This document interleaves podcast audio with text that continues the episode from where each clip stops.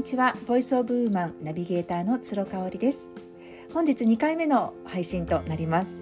2回目の今回は私が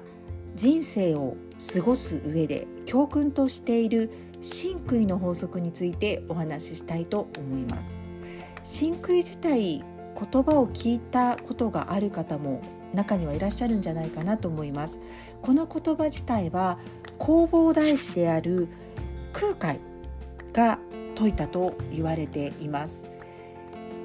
やっていること言っていること心で思っていることが一致しているということですね。これ一致していると何がいいのかっていうことなんですけど幸福感を感じやすくなります。自分の中にズレとかブレがなくなるからなんですね。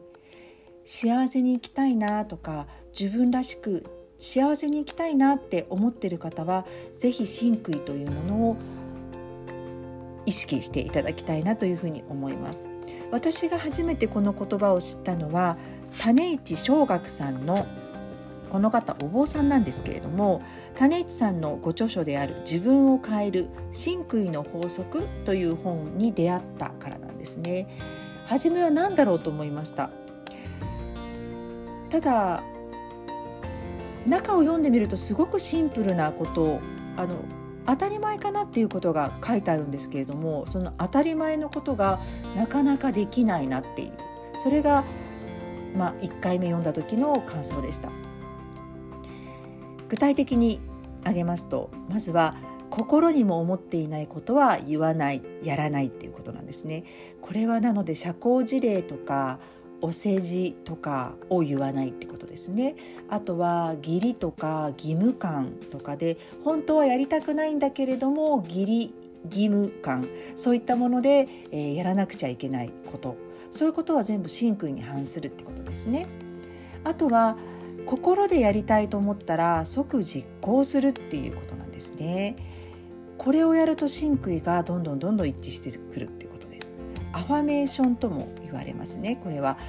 もう思ったことを口に出す。心に秘めていないで口に出すっていうことですね。よくあの断言口調で書きましょうとか新月の日にアファメーションをしましょうなんていうことを聞いたことがあると思うんですけれどもこれもいわゆる真杭を一致させる練習の一つというふうに考えられています。あとは口先だけでやらないということはない。ということなんですね真杭が一致しているということは心で思ったことは行動に出すっていうことなんですね。これをやりたいなあれをやりたいなって思っていてもできないっていうことたくさんあると思います。1回目の配信で恐れについてお話ししました。どうして人は心で思っていることを行動に移す移すことができないんでしょうか？その一つの原因としては現状維持っていうねそこに安心をしてしまうっていう人間の独特の特徴があると思っています。人はいい習慣でも悪い習慣でもそれが長く続いて定着してしまうとそこから抜け抜け出すことに対して無意識のうちに反発するんですね。例えば私だったらコロナショック中ですねコロナ禍でえステイホームをしている時にお風呂上がりにアイスを食べるっていう習慣がどうしても立つことができませんでした。まあ、これを悪臭と呼ぶかあの夜のお楽しみと呼ぶのかあのそれは人それぞれだと思うんですけれども、まあ、どうしても体重が気になってしまうボディーラインが気になってしまうっていうところでどうしてアイス立ちができないんだろうと思ってたんですけれども。まあ、そのコロナ禍でのステイホーム中っていうのがですねステイホームの生活自体が私の中ですごく実は心地よかったんですね。ストレスから解放されて、まあ、人間関係のあの整理もできましたので結構こう本質の自分っていうものが求めるものに忠実に過ごすことができた環境だったわけなんです。なのでそういったリラックスしたストレスから解放された状況でついた習慣、まあ、これはお風呂上がりのアイスだとするとそれが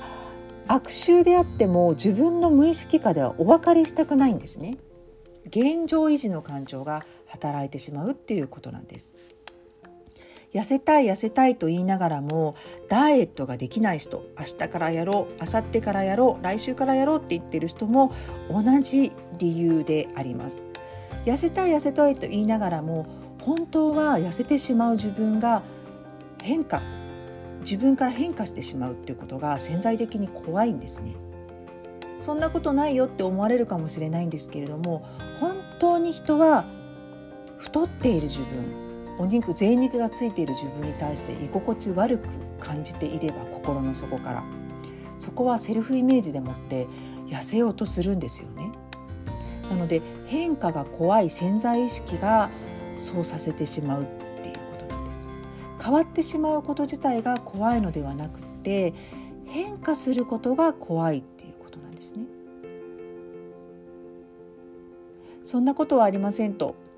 異論反論される方もいらっしゃると思うんですけれども、まあ、これ半信半疑でもまずはそうなんだって受け入れて受け止めていただくことがあの第一歩かなというふうに思ってますもしかしたら痩せたい痩せたいと思い続けてもう数年経ってらっしゃる方はその贅肉のついた自分の体に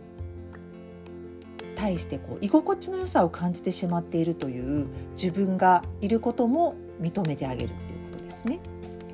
まあ、そんなこんなで私コロナ太りを得てですね今もう5キロか6キロぐらい贅肉がついてしまったので、えー、と来月の新月からはあの結構本格的なファスティングをしようと思っています。またその経過についてやり方などですねあとは結果についてもこちらの音声配信でご紹介、えー、リポートしたいと思いますのでまた聞いていただければと思います。はい、聞いていただいてありがとうございました。